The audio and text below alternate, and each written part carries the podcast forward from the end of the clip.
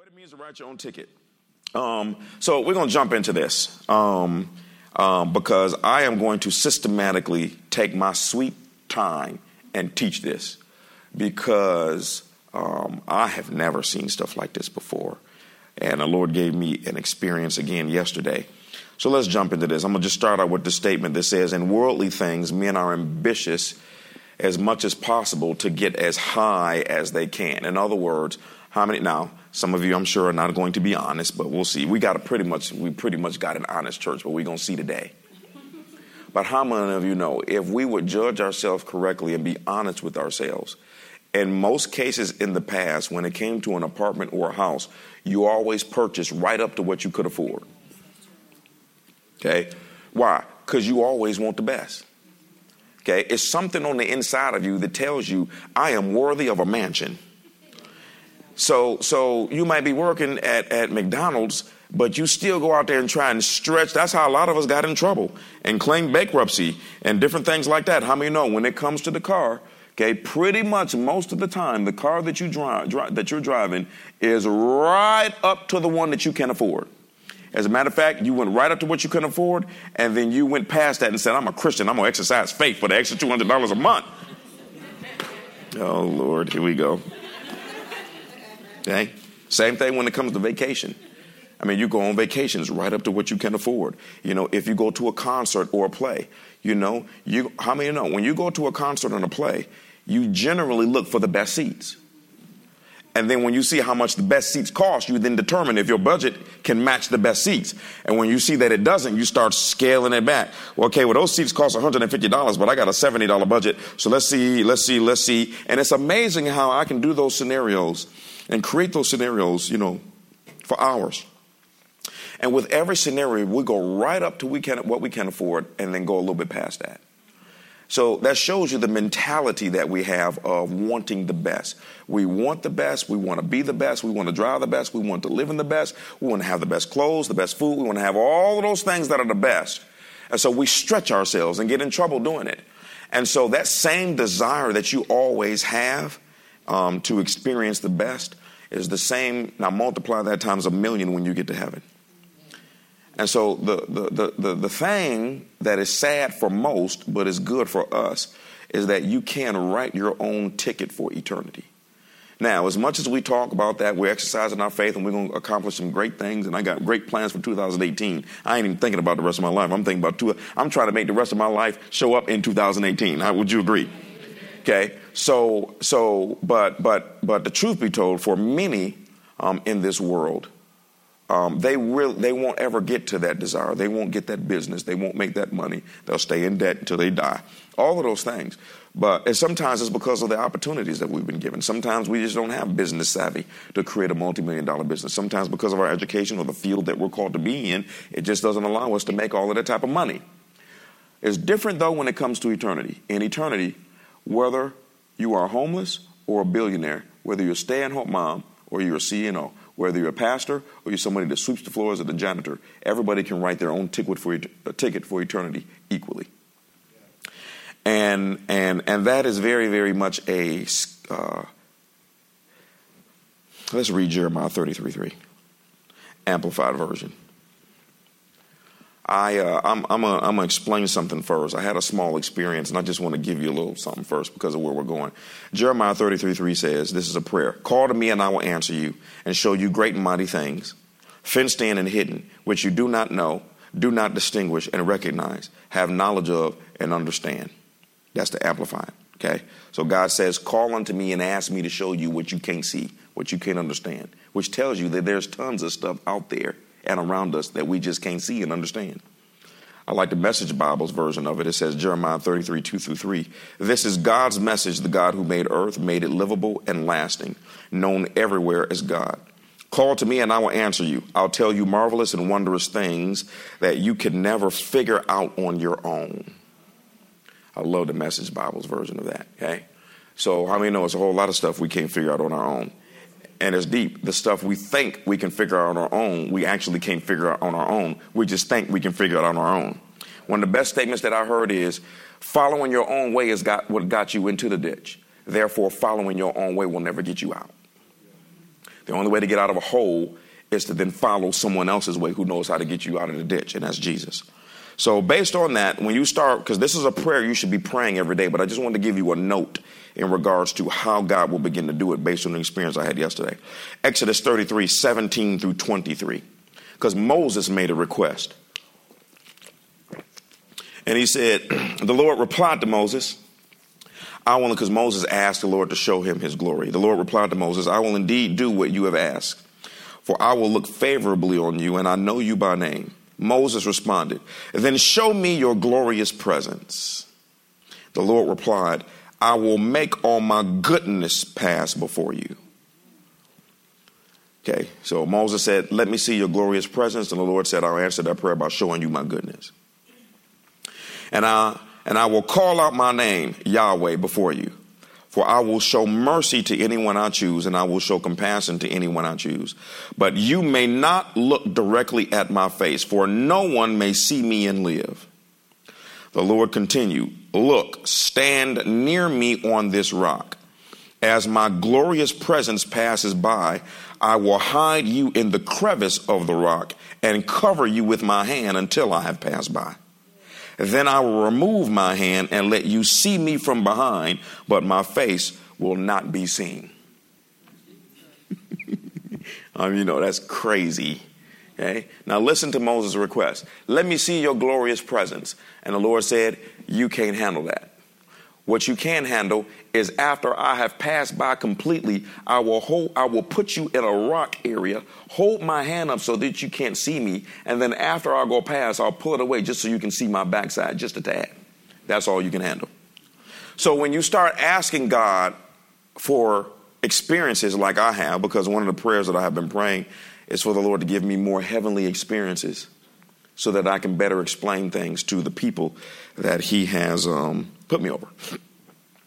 And so, um, you know, me studying this eternity series and me praying this way, I was reading yesterday. And let me say something about these experiences.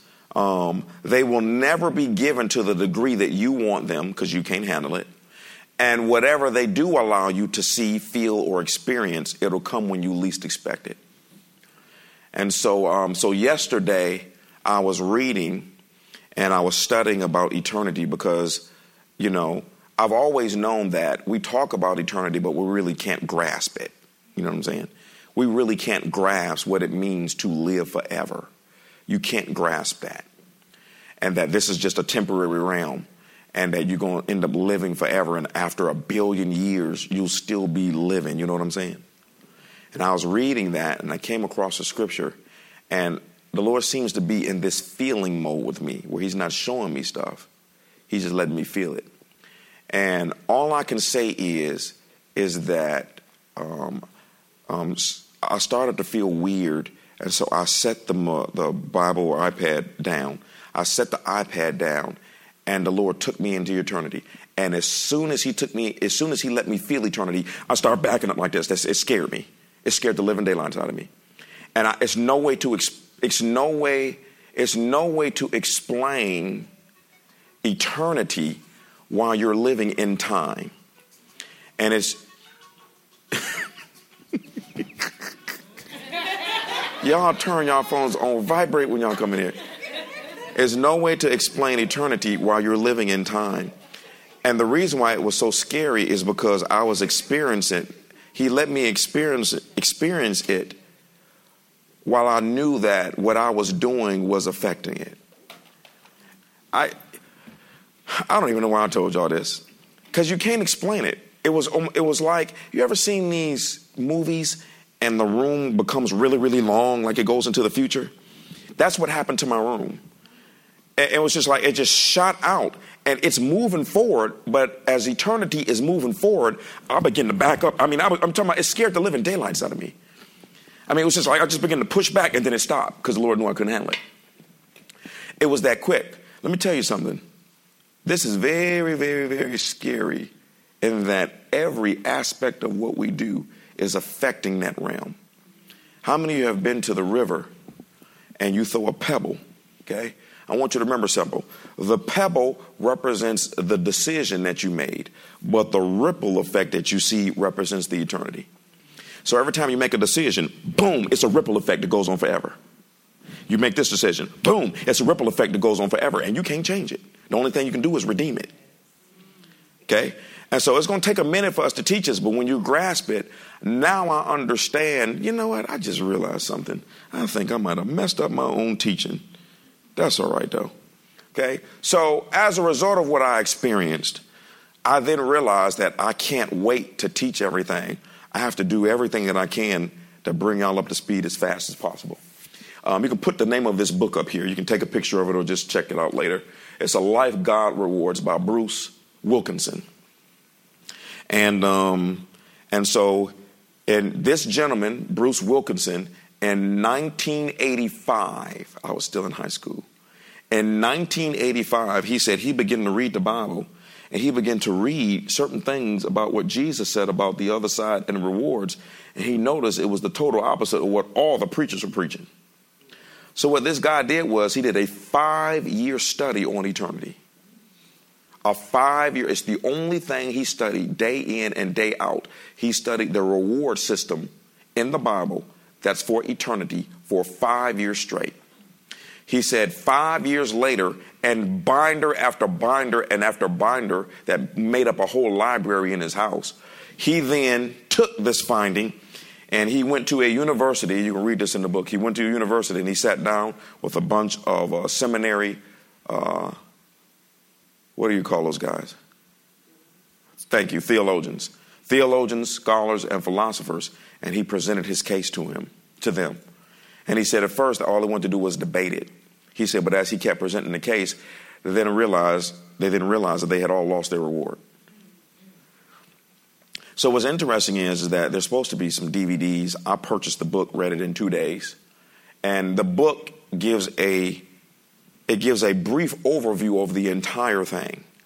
Um, it's not it's not as detailed as what I'm going to preach, you know, but there were some things that I greatly gleaned from it. Was somebody at the Sunday location told me about it. They said, "Hey man, you got to check this guy out." And so, and I said, "Well, I, I can't find anybody else that is taught on this subject." So, and I know that if I'm the only person that I know that I'm teaching on it, then I know that also I don't have everything. Y'all got me? So I said, I need to go find out what this guy has said and add it to my equipment. And uh, but that's the name of the book, A Life God Rewards by uh, Bruce Wilkinson, and uh, he brings out several things in that, and I encourage you to do that. And so, as a result of what I have been learning, I'm just kind of setting the tone here because you're. Let me say something. You're going to have to be prepared to change your beliefs change your doctrines, okay? Change what you have been taught, change what you feel. You're gonna have to change a whole bunch of stuff because this right here is getting ready to warp your entire thinking. I understand the scripture that Jesus said in Matthew 7 13 through 14. I've read this scripture for years. he said, You can enter God's kingdom only through the narrow gate. The highway to hell is broad or wide, and its gate is wide for the many who choose that way. But the gateway to life is very narrow and the road is difficult, and only a few ever find it. Okay? It says only a few. When God says a large amount, he means a large amount. When God says a few, he means a few. Okay? And so this teaching that we are experiencing, most people in the planet will not even, unfortunately, hear it. It's, uh, as I'm studying this every day now, I'm spending hours now. I can't, I mean, I spend, I'll spend, I'll spend a couple of hours, I don't know, like today, I spent, I don't know how many hours I spent studying it, and then I'll spend an equal amount of time just leaning my head back and thinking about my own life. I mean, it has really, really, really messed me up, folk. Let me tell you something. You better be good and grateful that you are hearing this information before you die because it's uh, next to going to hell, this is worse, is to not abide by this. Colossians 3 1 through 4. Since you have been raised to new life with Christ, set your sights on the realities of heaven. And I'm going to keep reading the same scriptures for the first few weeks to get it locked on the inside of you. Since you have been raised to new life with Christ, set your sights on the realities of heaven, where Christ sits in the place of honor at God's right hand. Think about the things of heaven not the things of earth. That's a command, folk. Think about the things of heaven and not the things of earth. For you have died to this life. Your real life is hidden with Christ in God. And when Christ, who is your life, is revealed to the whole world, you will share in all of his glory. Remember this statement for the rest of your life. It is your belief that allows you to enter heaven. It is your behavior that determines how you live there. Remember that. It is your belief in Jesus Christ that allows you to go to heaven. Let me, let me rephrase it. It is your belief in Jesus Christ while you live on planet Earth that allows you to go to heaven. It is your behavior on planet Earth that will determine how you live there. That's very important. Very important. Matthew 6, 19 through 21. And I might even push through this and then see if y'all have a couple of questions because, uh, you know, this weekend we have this documentary that we're showing, you know, but then the following weekend, y'all, I'm cranking. When I tell you I'm cranking, I'm cranking. All of this stuff is going on mm, social media, is going on our website, video wise. We cranking. We add music scores to this. I'm, I'm, when I tell you, I am going to crank because one of the things that I believe the Lord is leading me to do is talk about the character and the rewards on the weekends, but talk about the supernatural through the week. Matthew 6, 19 through 21. This is the Amplified Version. Do not gather and heap up and store up for yourselves treasures on earth, where moth and rust and worm consume and destroy, and where thieves break through and steal. But gather and heap up and store up for yourselves treasures in heaven, where neither moth nor rust nor worm consume and destroy, and where thieves do not break through and steal. For where your treasure is, there will your heart be also. So here's another example and another command where they said, don't lay up all of this stuff on planet Earth. Let me tell y'all something. See, I'm going to see, I can't wait till the end of the year. I got to start giving y'all hints now. There seems to be two things that had, that two actions, let's put it this way. There seems to be two actions, two things that you do that seemingly produce more rewards than anything else evangelism and money. When you study the scripture carefully, it, it, it, almost started bothering me how much the rewards on the other side were attached to how much you give. And then I realized something that I realized a few months ago is that the enemy's job is to trick you to put all of your money into debt so that you have zero to stack of rewards on the other side. I want you to imagine what would happen right now if you were if you if you had no house note, you had car note, no car note, and you had no credit card bills. And I want you to imagine what could happen, what would happen if you could take easily half of your paycheck and not only just tithe and give to the church, but you could go out there every single day on purpose and look for people to bless. Look for poor people to help. Go to places on your own. Fund your own projects. Do y'all see what I'm saying? Okay? And so because when you see when you see how this operates, it was literally something where just with your money alone, you were supposed to go out every single day and look for someone you could give to so that it would stack up something on the other side. It is unreal how much the scripture says. So you know, now you know this, now because you know, you know how I am. Let me tell you, I have a wise suggestion for everybody. I suggest with this tax return that y'all are going to get that you do two things, possibly three. I suggest that you sow, I suggest that you save, and I suggest that you use it to get out of debt. And whatever you sow into the church, name that seed debt freedom.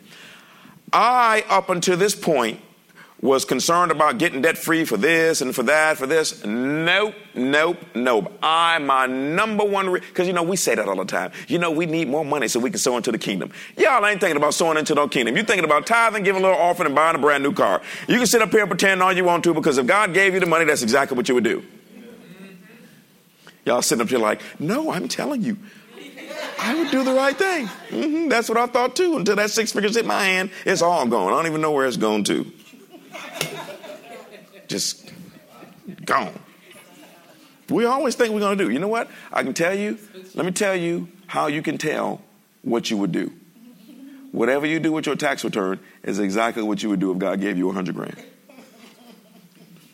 Some of y'all like, yeah, well, I already failed that test. Okay. So I'm, I'm encourage you because evangelism, it seems to be kind of three things. Evangelism, what you do with your money, and the prayer seems to be in there as the top, top three. Okay. So let me show you something. Yeah, and I'm gonna see you. You might have a couple of questions in regards to this. We talked about this past Saturday. I just want you to have these so you can have this written down so you can start doing your own study. If you waiting on me to teach everything, you moving too slow.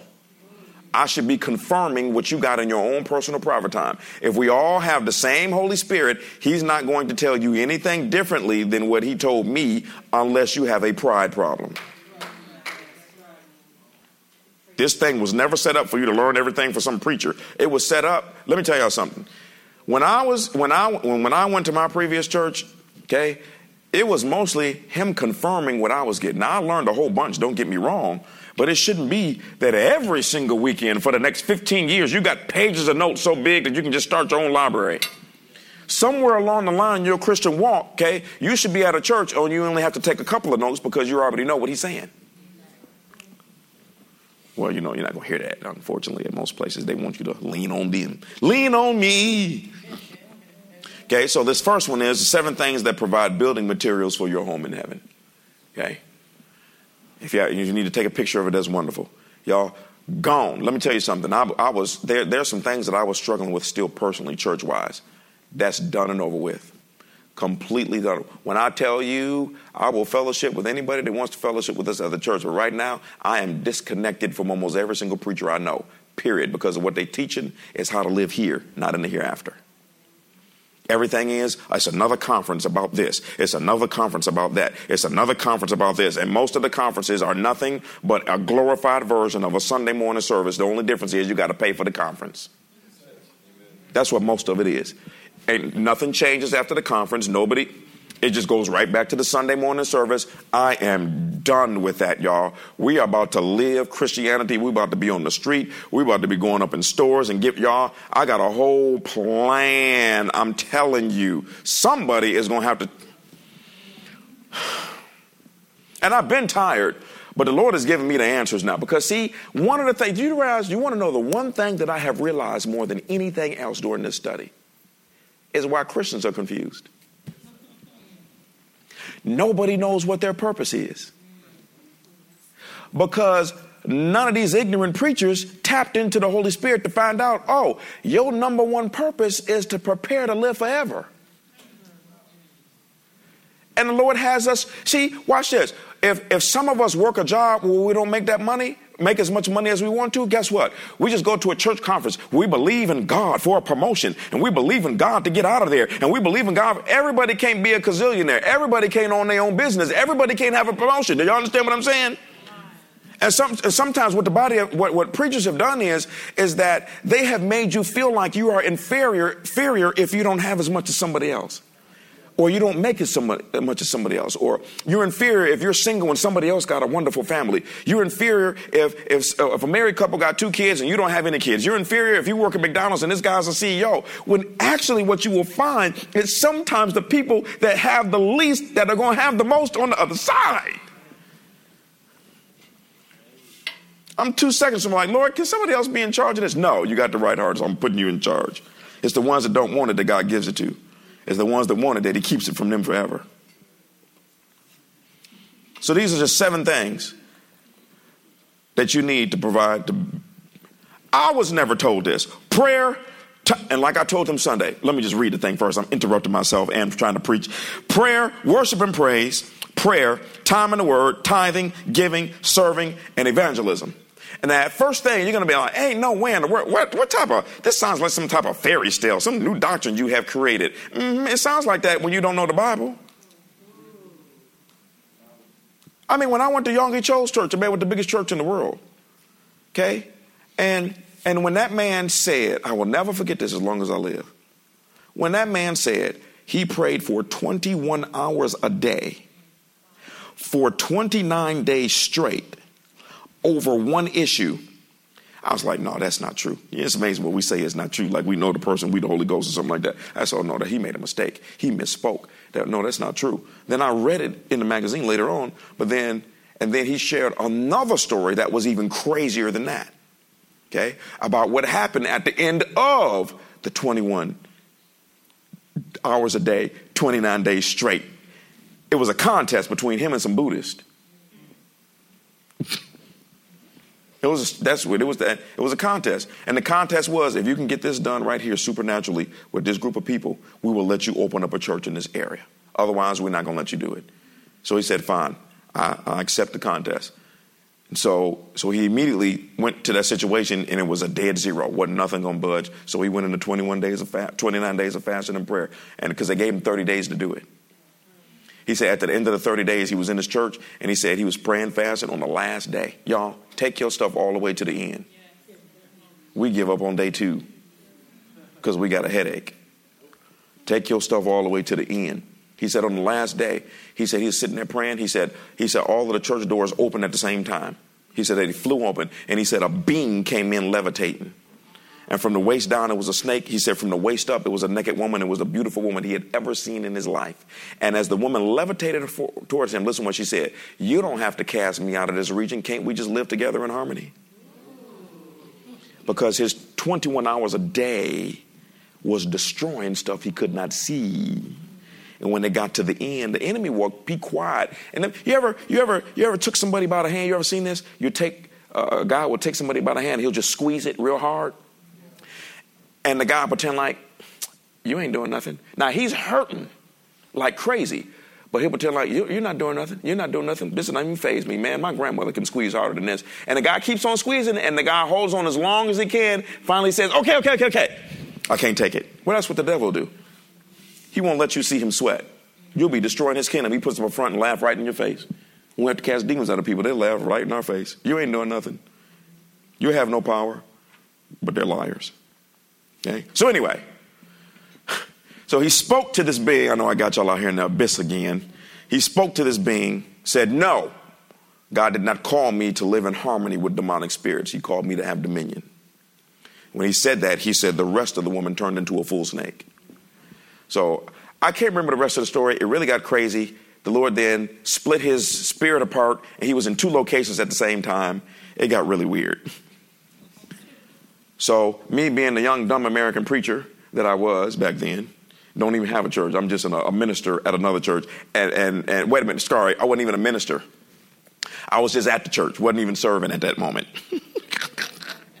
so the pastor lost his mind because the Holy Spirit tricked him into taking me to the other side of the planet to this church. So I'm over there, and it's amazing how you can have nothing and do nothing but think you know everything. And so, uh, so that was the first sign that the Lord was showing me, boy, please, are you on the other side of the planet trying to judge? Living in an apartment. I mean, I'm telling you. See, I, let me tell you something. Oh, I don't have a problem being transparent. I'm not going to heaven and living in no garage. I have no problem telling you all of my craziness and how the Lord delivered my foolishness. Here you are at a church, living in an apartment. You are at the largest church in the world. Don't have a clue the price this man paid, and you talking about it ain't true. And I never will get the Holy Spirit told me. He said, "Oh, it's true." He said, "This man, this man prays longer than you sleep. Therefore, he has experiences that you can't even imagine." Never forgot that. I was like, hmm. Put me in check. Okay. So that was a nice side story, but but uh, yeah, so we were talking about how, you know, you may think, oh, this is some fairy tale. These are the seven things. When you see this stuff in Scripture, you're going to scratch your head like, okay, this has been in the Bible for 2,000 years and then nobody is teaching this. And y'all, I, I want you to get wrap this around your mind. Every single day from the time you get up to the time you go down, you are creating your eternity. Every day. And nobody told us this. Now, when I know that everything, every single day, y'all, let me tell you something. It becomes very, very difficult for me now to get attitudes about stuff I used to get attitudes about before. It becomes very, very difficult to disobey God. It becomes very, very difficult for you to listen to them voices in your head. It becomes very, very difficult when you get the full revelation of there's an angel with a clipboard next to you writing down everything. I'm appalled at the number of scriptures. And I'm telling you something, y'all. I, I, I'm sorry, I'm just frustrated, y'all. I wish I had known this when I got saved. I got to play catch up. Better to play catch up though than to go to the other side and don't even know until you get there. And the Lord, nobody told me this. Well, unless last time I checked, you got two eyes and a brain and ears, and you can read the Bible yourself. Worship and praise, prayer. And you know what I told them was so important? You know what's so important about this group right here? What's so important about this group right here is I told them, I didn't share this Saturday, but I shared it Sunday. How many of you know that whether you live in an apartment, you live in a little small home, or you live in a nice, nice home, no matter where you go, it's nothing like just going back home. You can go on the most wonderful, the best vacation I have been on is when we went to Hawaii for seven days. Okay, somebody else blessed us with that vacation. It was the best. That vacation was so powerful, we still carry it today. Most we stayed in, in the room that we stayed in cost something like I don't know, thirteen hundred, eighteen hundred dollars a night. Um, it was right on the ocean. It was the beautiful villas and that. It, we had so much peace. And even as glorious as that vacation, the rooms were so expensive, it came with its own luxury car. But after seven days, we were sitting over there on the other side of the planet saying, it's time to go home. Why? Because there's something about where you live, that's where your peace is. That's where your foundation is. Okay, it's supposed to be able to place that you come to and you can settle, you can relax, you can disengage. Okay, I'm home now. It doesn't matter if you live in some little rinky-dink apartment. If you got to drive a long way from from some outfit, some job, you know, when you're driving through the rain and the snow, when you get home, it doesn't matter if you got a rinky-dink apartment. You're just glad to be. Would y'all agree? See, so so God understands that your home is where your peace is. So this is a reason why they created this scenario and why this is so important for us to get our home in heaven right because this is the place you're going to live forever. Y'all, forever is, never mind, we don't know what forever is. I got a small glimpse of it. I mean, there are experiences that I, will have to ask. I can't explain. I can't explain my room moving forward, and as it's moving forward, I'm backing up. And I was like, the feeling of eternity, just and I, I saw nothing, but the but the Lord let me feel it and I backed off of it. I mean, that thing scared me so bad. I cannot explain how that thing scared me. There is no, there are, you know, let me tell you something. Horror movies that you see are not really scary compared to the other side. God's beauty is more terrible than a horror movie. It's, it's hard to explain. That's why the Bible says God is both wonderful and terrible. You know, his, his glory, his, I mean, think about it with Moses. He said, I can only just let you see my backside and just part of that. You can't even see me and live. You can look at a horror movie and live. But God is so awesome that there's nothing on planet Earth that could remotely produce the fear that you would have standing before God. Nothing close. I'm trying to go into that scenario as right as possible, y'all. I'm not trying to go in there with nothing, man. I need, man, I want them, man. so that's the seven things and see, I want to show you that because you can look at that right now and determine if you're liking. You need to be having a good, you need to have a small amount of time at least worshiping, praising God at home. You need to be praying at home. You need time in the Word. You should be tithing, and you should be. I ran across the scripture today about tithing. I just closed the book. I was like, "Oh God, I cannot believe this stuff is is right there written about what you're doing, producing for the other side: tithing, giving, serving, and evangelism." Now, those are the seven things you practice, but then these next four things will are the mentality you're supposed to have or to show you where your mentality is. The four things that strengthen and determine your motives are these love, humility, sacrifice, and persecution. Okay, so those are four things that you also have to have. Now, those four things, those are the mentalities and the things that you have to practice while you do the other seven. Y'all with me? Yes. And so that's why in the Bible it says, now you can pray in tongues all you want to, but without love, just a clanging cymbal. You can give all you want to, but it says without love, you have wasted your time. It says you can give your body to be burned. That's sacrifice and persecution. But without love, nothing. Y'all see what I mean? Yes. Humility. Bible says the person that is humble is the one that is the what? Greatest in the kingdom of God. Didn't say nothing about y'all. When you when the Bible talks about who is the greatest on the other side, it says nothing about preachers. It says nothing about how long you pray, how many scriptures you can rehearse. The devil knows more scripture than all of us put together. It don't say nothing about your praise and worship. It don't say nothing about your giving. It says the person that is the greatest is the one who walks in the most humility. I don't know why I'm gonna throw this in. Do y'all any of y'all remember the story in Acts? Oh God, this is so good. I can't wait to teach this stuff. No, skip teaching it. I can't wait to start doing all of this stuff.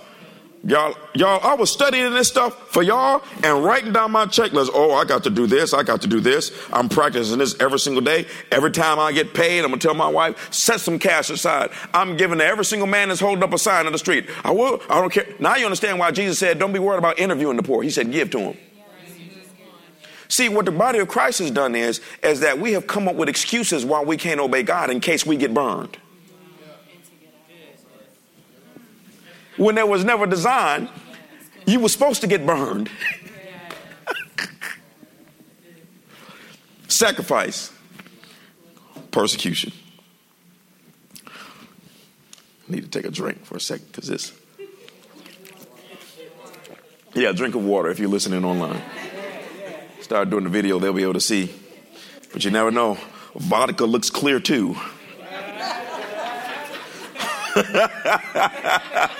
People be doing all type of crazy stuff. Okay? So love, humility, sacrifice, persecution.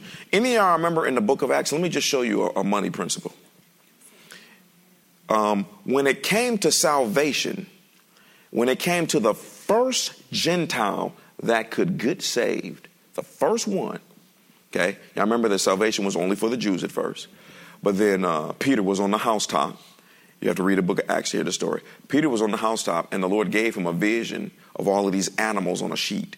And he said, Peter, rise up and kill these animals and eat them. And Peter said, No, no, no, Lord, I can't do that because according to the law, these animals are unclean. I can't touch them. He said, What I have cleansed, don't you call unclean. So the Lord used animals to sim- he used unclean animals to symbolically represent the Gentiles who were unclean for salvation.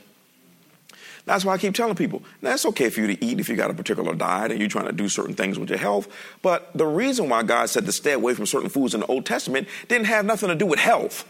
It was symbolic. And if he did tell us to stay away from it, now in the New Testament, that's why he said you can't eat anything.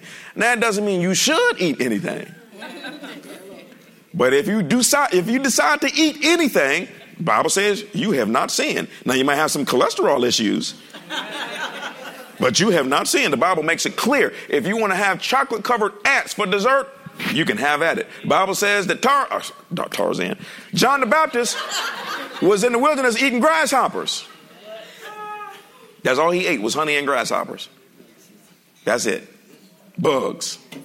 Okay? Uh-uh. Can't do it, y'all.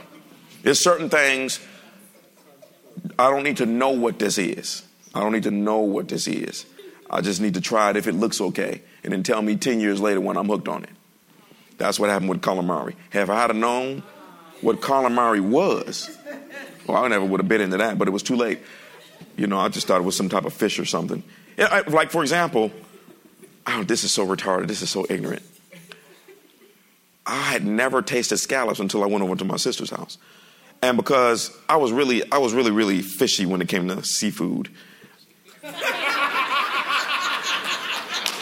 Uh, you literally cannot make this stuff up.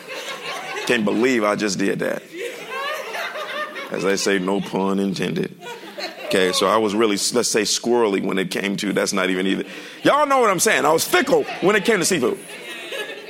So, I, so because of that, I really didn't even know what scallops was until I went over to my sister's house. When I bit into that, I was like, oh, uh, uh, I have been deceived by the devil. I have missed out on my entire life.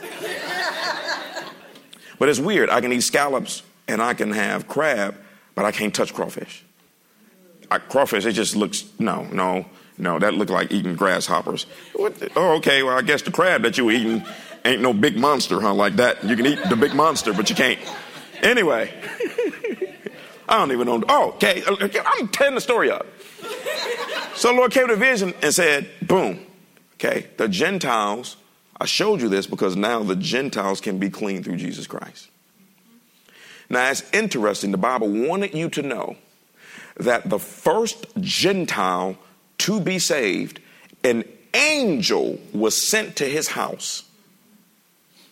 And the angel said, Send your servants and watch this call for the man of God to come to you, not you go to the man of God.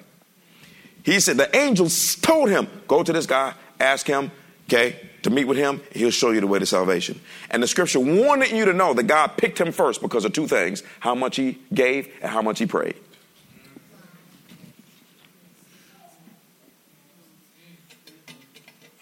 What, what did the angel say? The angel said, We picked you first because your giving and your praying came up as a memorial before God. And because of that interactive realm, that everything that you're doing on planet Earth is affecting your eternity, we see how serious you are with this, so we made sure that you got saved first.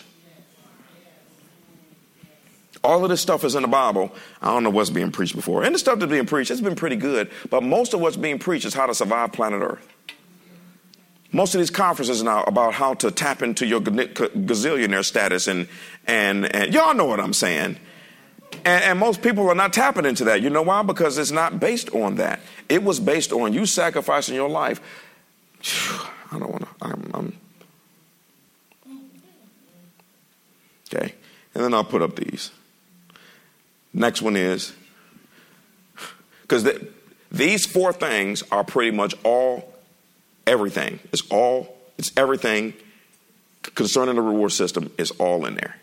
So, first one was the seven things you need to do to make sure that your home in heaven is built completely. The second thing is the four things that uh, um, strengthen and determine your motives love, humility, sacrifice, persecution.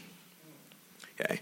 When you, y'all, y'all remember the scripture? What did Jesus say about persecution? He said, when they persecute you, he said, no, he said three things. He said, run, shout, and leap for joy. He said, run, shout, and leap for joy because what? Great is your reward in heaven. So every time you get persecuted, instantly they stack something up.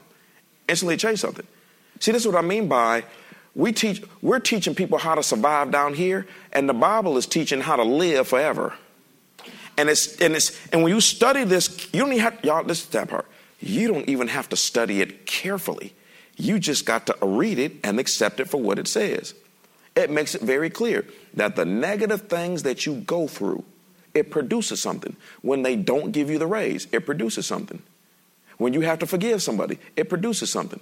Everything that you do with your money. And see, that's the biggest, see, it's, that's the biggest trick in the world is that the enemy has created a system by which we have tied up all of our money into something that the Bible calls. Do y'all want to know what the Hebrew word for debt is?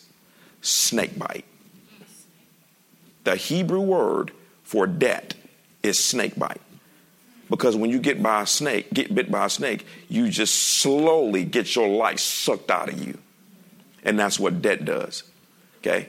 You finance a $30,000 house at the typical interest rate, over 30 years, you have paid for that house three times. I mean, it's just crazy. And so now because you pay, well, that's a $30,000. It doesn't matter. You, you get a $120,000 house. And by the time you finance it for 30 years, and then sometimes we do refis and end up paying for more, you end up paying for the house three times. And so now you got, what's 125, $250,000 that should have been money in your bank that you gave for a house that didn't even cost 125,000 because it's all made out of wood and brick. So when I tell you we need to be getting out of debt, number one, so that we weren't giving it to these clowns and to the banks and, they, and these little fees, internet fees and special fees. I tell the time, you do realize all these fees is just your way of just robbing the public. A five dollar web night. How does a website need to be maintenance? The thing is electronic. It runs on its own. All these little fees, overdraft fees, you know, you got a fee just because you got an account you know, they got a fee if you don't save a certain amount of money. This is all just robbery and thievery. This is all it is. Okay? And so the devil has done a masterful job of, watch this. Now, if people do tithe, they do that shaken, and that's all they do. They, this is what a lot of people do. They give a tithe and they give a $5 in offering. You know why? Because all of our money is tied up in stupid stuff and our money being tied up in stupid stuff, the Lord meant for us to use our money to finance our eternity. so it's going to take me a whole, I won't be surprised if, we're on this the whole year, but let me tell you something. This is going to transform the way that you think. You are no longer, I mean, there, that's, that's, y'all, that's the reason why there are people sitting around in churches hoping that they get called to be a preacher. You know why? Because they preaching, that's the only thing that is success. And I, let me tell you something. The person that is in most danger of losing everything is the one that preaches it. Because the Lord revealed it to you first. You studied it. You learned it, got the revelation of it, taught it to other people, but then didn't do it. And so, honestly, I'm just giving you an inside of my life. I'm like, Lord, I need some wisdom then on because I need some wisdom here because I need to know. I need to know. I'm going to give an example. Okay. If you are working nine to five, you work a nine to five, but then you come to the church. Whatever you do for the church is volunteer. Y'all got me? So I, I would ask the Lord, okay, where do I fit in here? And I know that my, my schedule is always crazy. I'm always talking, but I'm also, what I'm called to do, I'm also getting paid for. You understand? As a pastor, I'm on a salary. So if I'm on a salary, then um, one of the things that I heard from another minister that was called up to heaven, Angel told him, he said, well, oh no, he said, you don't get a reward for all of that. He said, because you were getting paid for it, do it, get paid to do that. So, so I got to figure, so y'all understand what I am? So I got to figure out, okay, what extra things do I got to be doing? Volunteering, serving, doing this, going on the street. Y'all understand? This is how, this is how pastors lose their reward is because they think that because they are a preacher, y'all, y'all understand what I'm saying? I'm just being real. I'm, i got to help you by giving you a window into my life. And this is why, if you don't have a real personal relationship with Jesus Christ, if you don't learn how to call unto me and I'll show you these things, if you don't have personal time with the Lord where everything is quiet, you're in your room, you got your Bible, and you're praying, Lord, I'm just coming to seek you, reveal to me. You got to study the word on your own. So as you start seeing these things, mm, I didn't even know that. You, jot, you should have a notepad. You should have your own notepad. I ain't losing mine. Psh trying to get everybody else's too. He said, You can't have mine. Okay, so these are the nine character traits to be developed. It's called the nine fruits of the Spirit. Now, remember what the scripture said? It says, Jesus is the vine, we are the branches. And guess what? Uh, branches on fruit trees bear what? So if you're the branch, it means you're responsible for cultivating and creating your own fruit. These are the nine fruits of the Spirit love, joy, peace, patience, kindness, goodness, faithfulness, gentleness, and self control. and in order to walk in all of this, you're going to have to pray. You're going to have to be in the Word. Huh? Oh, I'm in the way? This big old screen look like it's a movie theater and I'm still in the way. Okay? So in order to walk in this, you're going to have to be in the Word. You're going to have to pray. You're going to have to worship and praise the Lord to help Him fill you with His peace and His joy and His presence. And you're going to have to definitely have, you know, humility and, and you have the love of God and you're going to have to have sacrifice. You're going to be persecuted, all of this type of stuff. I got to go through all of this stuff. And it's nine gifts of the Spirit. It's nine fruits of the Spirit, and it's nine gifts of the Spirit. The nine fruits of the Spirit will talk will determine how much power you walk in sometimes with the nine gifts of the Spirit. So why is nine? I don't know why it's nine, but I haven't, I haven't really studied it yet, but I can pretty much guarantee you that those nine fruits of the Spirit coincide. One of them coincides with each gift of the Spirit.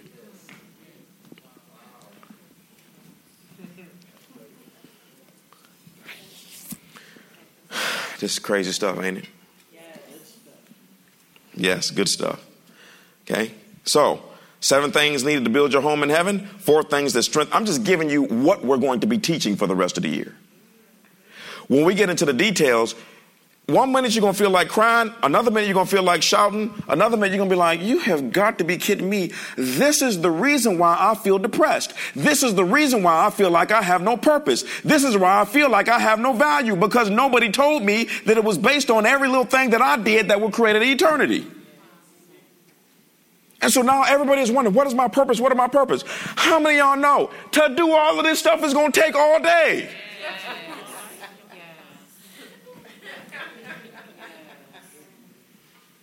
Galatians 5 22 through 23. We'll read the scripture that this goes along with. But the Holy Spirit produces this kind of fruit in our lives. Here they go, all nine. love, joy, peace, patience, kindness, goodness, faithfulness, gentleness, and self control. There is no law against these things. Yeah. So, seven things to build your home in heaven, four things that strengthen and determine your motives, the nine character traits to be developed. And by the way, as you develop the nine fruits of the Spirit, you are also developing trees on the other side. You are going to be taken to a field of trees and gardens where it's supposed to be flowers, and they're going to show you your field because your development in planet Earth was that development in eternity. You want to hear the craziest testimony that I have ever heard in my life of an Indian woman that spent her life rescuing girls out of sex slavery a person was taken to heaven and shown this. This Indian woman rest, spent her life rescuing girls out of sex slavery. And the angel showed her, this is her memorial, but she is not here because she rejected Jesus. That's the craziest thing I've ever heard. It, it doesn't matter. Works don't get you into heaven. It is your belief in Jesus that gets you there. And after you accept Jesus, your behavior determines how you live there. But if you have the behavior without the belief, you don't go there. Last one. These are the nine channels of power that you're supposed to walk in.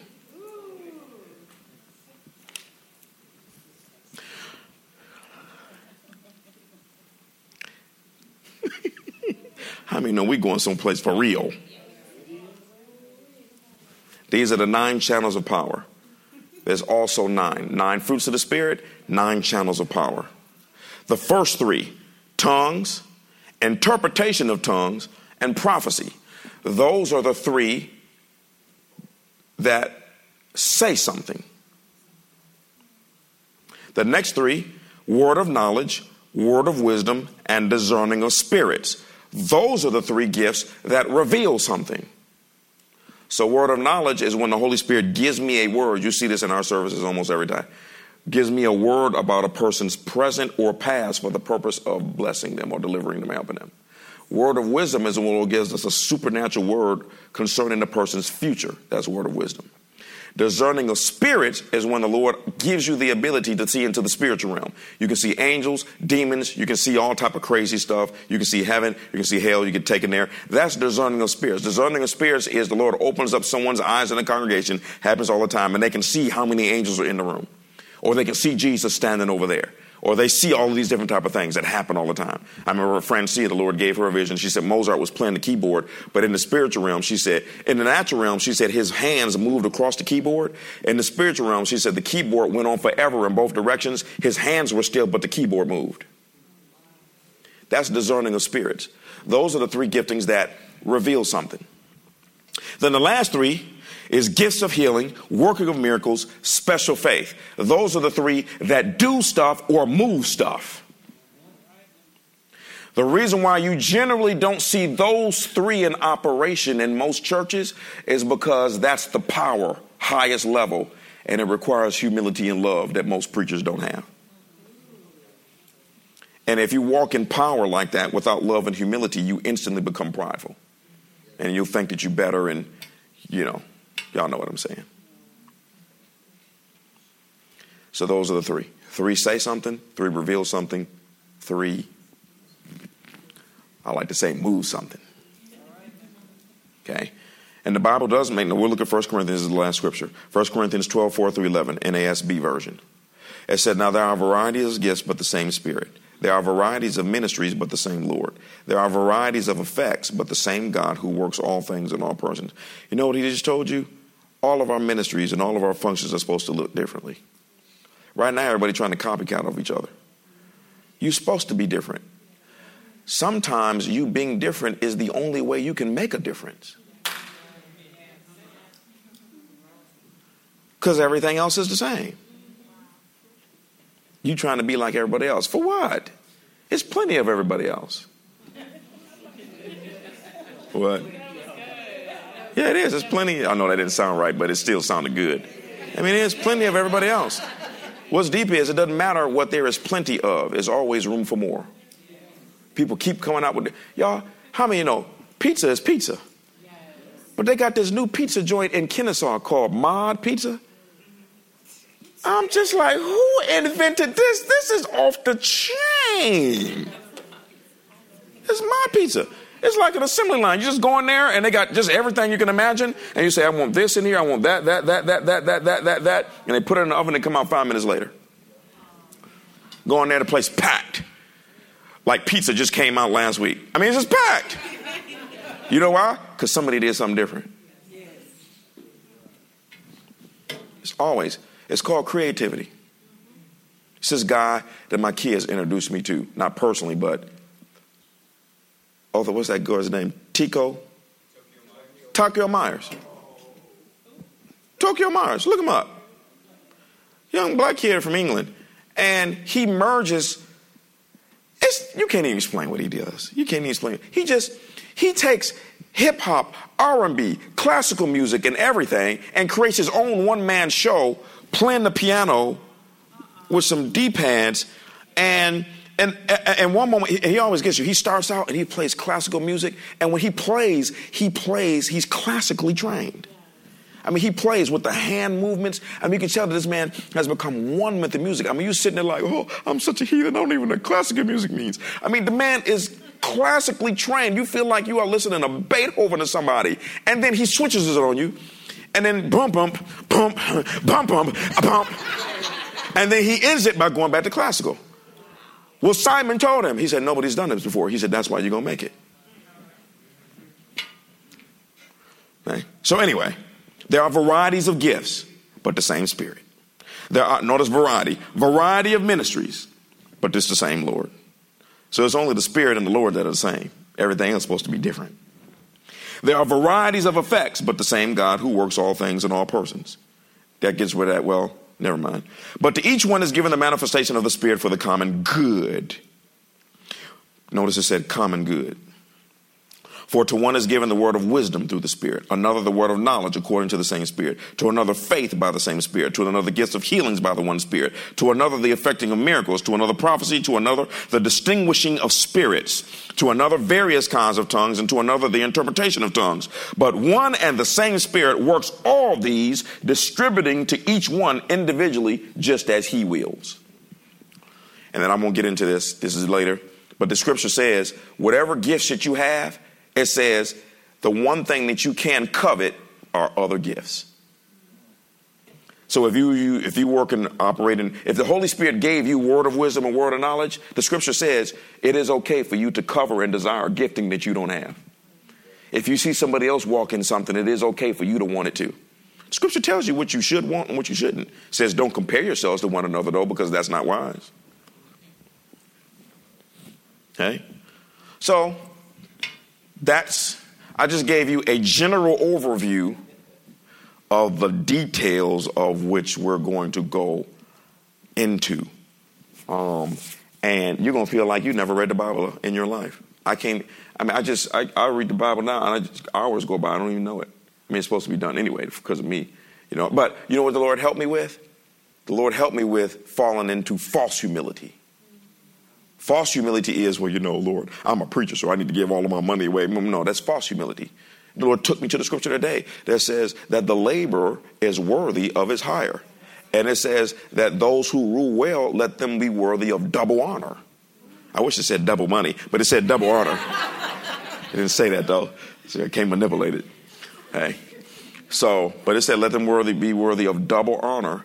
And it says, uh, let them, it does say, let them receive their pay well. And it says, you should not muzzle the ox, the mouth of the ox that treads out the corn. You know, in other words, when you're using an animal out there, you know, in the field, it says, don't cover his mouth, let him eat while he's working. So God, and God is not for this thing about preachers being broke. But I will tell you this, Bishop Oyedepo, this blew me away. I can't remember what year, it was way back when, with Bishop Oyedepo, he went to the Lord and said, Lord, I've given you everything I can give. I mean, you know, that's a bold statement. Is there anything more? Lord said, Yeah, give me your salary since you're asking. Mm-hmm. He gave his salary up and didn't tell his congregation for 16 years. He said when he gave his salary up, the Lord told him this one statement before he left the mountain. He said, even if you don't want it, it is too late. I have made you rich. Because you can never give up something and put God in a position like he owes you. Okay. So the cool thing is, is that the system was created for eternity, but there's still rewards on this side. Remember what the disciples said? Y'all, it's, it's all throughout the Bible. But but men been trying to preach stuff for down here. Remember what the disciples said? They said, they said, Lord, we left all. What will we get? Notice God didn't, Jesus didn't rebuking them for asking them what they would get. He said, Well, since you're asking, he said, You can't give up what you gave up and not get a hundredfold back. He said, While you living, and then in eternity also. So don't fall into this false humility where I don't know if I'm gonna have a I have a right to ask God how to build up my reward and how I can get the most chips as possible. If they did not want you to have the most chips as possible, they would have never told you how to get them and then told you to focus on how to get it. It's only two things for us belief gets you into heaven, and behavior determines how you live there forever. And there are some things that you're not supposed to do, and there are some things you are supposed to do. The things that you are supposed to do, if you don't do them, is the equivalent of you doing something that you weren't supposed to do. Right now, the body of Christ focuses on, on the sins like fornication, adultery, cussing, and all of those different type of things, and, and all of those. But it's just as bad if God told you to do these things. It is still sin, and also you're hurting yourself. Paul said, make sure that you daily look at these things so you get your full reward. God wants us to have our full reward. And this is the deep part, y'all. There is no cap on it. As far as you go, they'll go. This is what's crazy. This is what I mean by I I've been in church since I was born. And nobody ever said that you could write your own ticket for eternity. And and it's there's, there's just a lot of things that we don't understand about the afterlife. So maybe that's why the Bible says that's where your attention is supposed to be studying that every single day. And can you imagine if if if we just start studying this subject and asking the Lord to reveal to us what the other side is like so that we can figure out exactly what to do down here. You think the Lord is going to withhold that promise from us? No. When He told us to seek it in the first place? Why would they ever ask you to seek an arena without them wanting you to know what was in that arena? So if they said, put your sights on heaven and think about those things, why would they ask you to do that if they didn't plan on revealing to you everything that was up there that you could handle? So we got a we got a long way to go, but we're gonna get there in a short period of time. Okay, so you know I'm quite serious about this. So I gave you all of that because now in your personal study you can start looking at this. You can judge yourself instantly: praise and worship, prayer, word time, tithing, giving, evangelizing, and what? Sacrifice. Oh, thank you, servant. Servant. There are some people that go to church and they don't do any of those. That's really, really sad. They don't get here for praise and worship on time. I can guarantee you they don't pray, they don't read the Bible at home, they definitely don't tithe, and they don't give, they don't serve. Thank you. But let me tell you, let me tell you where Lionheart Church is at this exact moment. Okay? At this exact moment, this is where Lionheart Church is. You remember the guy? He created this great big old feast. And he told his guy, now go invite everybody that I have wanted to be here. Right, this person, this person. Said the guy went out there and everybody started making an excuse. And the guy said, said, guy got mad. He said, fine. He said, since all of the people have deemed themselves unworthy, he said, now go out there and get the prostitutes and the homeless people and all of the ones that are downcast in society. And he said, don't spare. He said, go into the gutters and the alleys. He said, bring them all in. And then after that, Jesus told the religious guys, he said, the homeless people and the prostitutes will get into the kingdom before you will. That's where we are right now. Because there are some people, not a whole lot, but there are a few people, even at this church.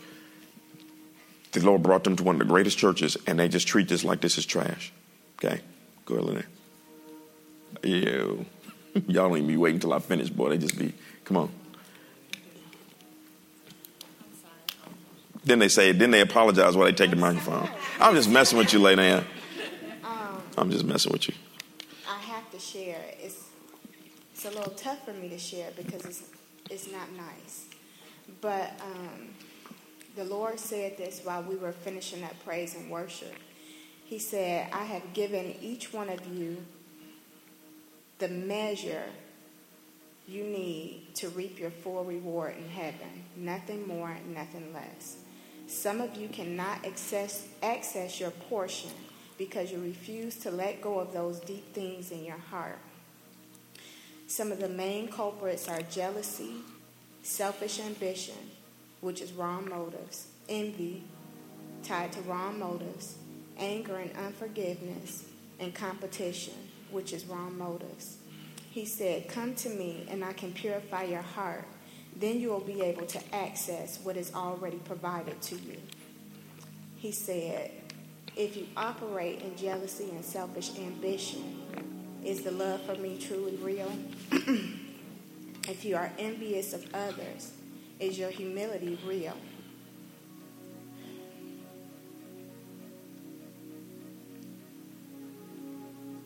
When you sacrifice for me, are your motives pure or are they for recognition? And a lot of you run from persecution because your lack of true commitment to Christ. He said, To the one who multiplies what he has been given, more will be given. But you can't even multiply what you've been given because you can't access your portion because of those things in your heart that you refuse to let go of. So heed the word of the Lord. You cannot fool him. Hmm. You know if these things are here, you are only fooling yourself, and you will be truly hurt when you get to heaven and realize that you have nothing. Amen. That has been, and and my uh, heart bleeds every single day because of this. Seriously, this has been the most difficult thing for me to study because as I study it, I see the areas that I need to improve upon, and I know I'm going to do it. It's not an issue of going to do it. I mean, with me, I just make, I don't even pray, I just make adjustments and start doing it. But, but there are faces that the Lord flashes before me, and um, there are people that I have to talk to, and the Lord already told me, they're not going to listen to you. I'm just having you talk to them anyway. And, uh, and I see people in their arrogance. Uh, you know, it's, it is, it's a very, very difficult, very, very difficult thing. It's very, very difficult, at least on me emotionally. It's very, very difficult. And so, uh, but with this, uh, I had to make the decision okay, I got to turn this heat up. I got to blast everybody. And that's why I said, in order for me to do this, I have to start a war with everybody. They're not to like, I mean, I got to judge, you know what I mean by this? I got to judge preachers, I got to judge Christians, I got to judge believers. you know, business people, and they're not to like this. It's amazing what conviction does for some people. It hardens them like Pharaoh. When the Bible says that God hardened Pharaoh's heart and he wouldn't let the people go, didn't mean that he literally turned his heart hard. It meant that the word hardened Pharaoh's heart because of his pride. And that's why God used Pharaoh. He said, Well, I know your I know your pride is running thick and deep, so I'm gonna use that for my personal advantage. Since you are so prideful, then I will use you to show the world forever how my power works against those that are like you. You will ultimately be destroyed.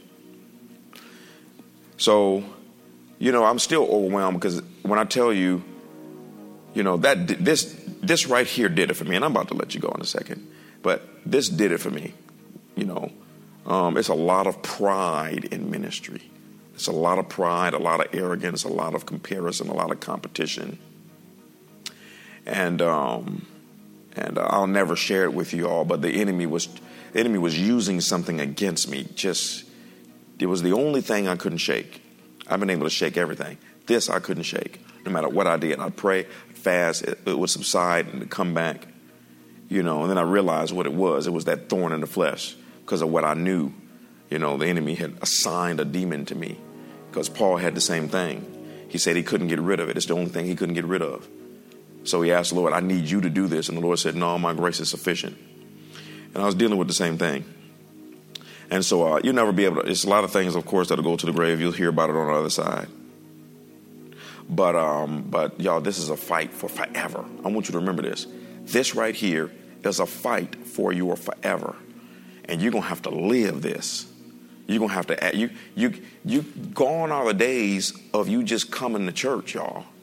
You got to come to church to try to get more ammunition to hear what the Lord might say through the man of God or through the gifts of the Spirit. Or, you know, no, the Lord told me something that was so powerful, and we all got to judge ourselves. And unfortunately, it's the people that a lot of times are not here. I, will say certain statements through the week sometimes, so sometimes I have to say it on Saturday.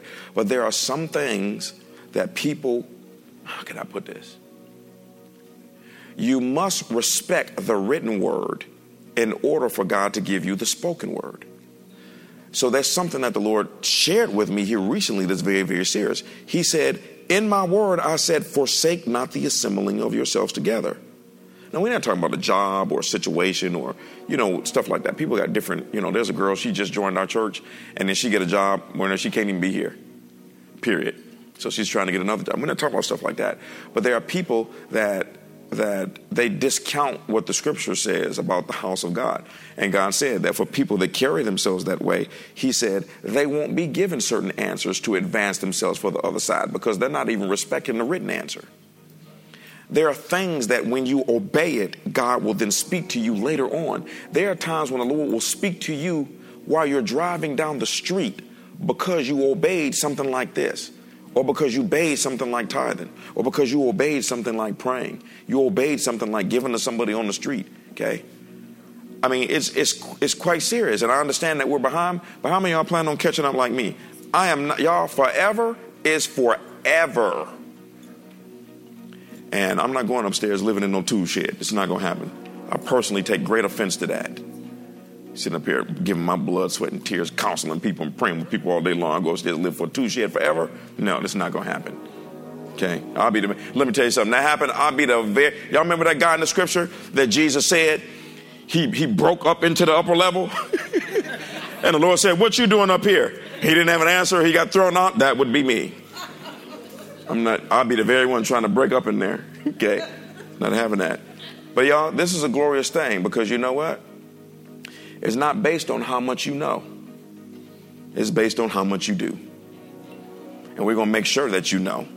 And now, it doesn't matter if nobody knows your name for the rest of your life. When we get to the other side, God will make sure that everybody knows your name, including the ones that you never met. So, let's go ahead and stand.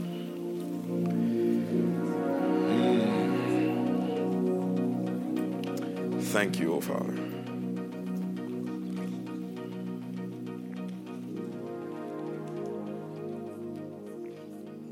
It's deep. I wish I could share some stuff I know.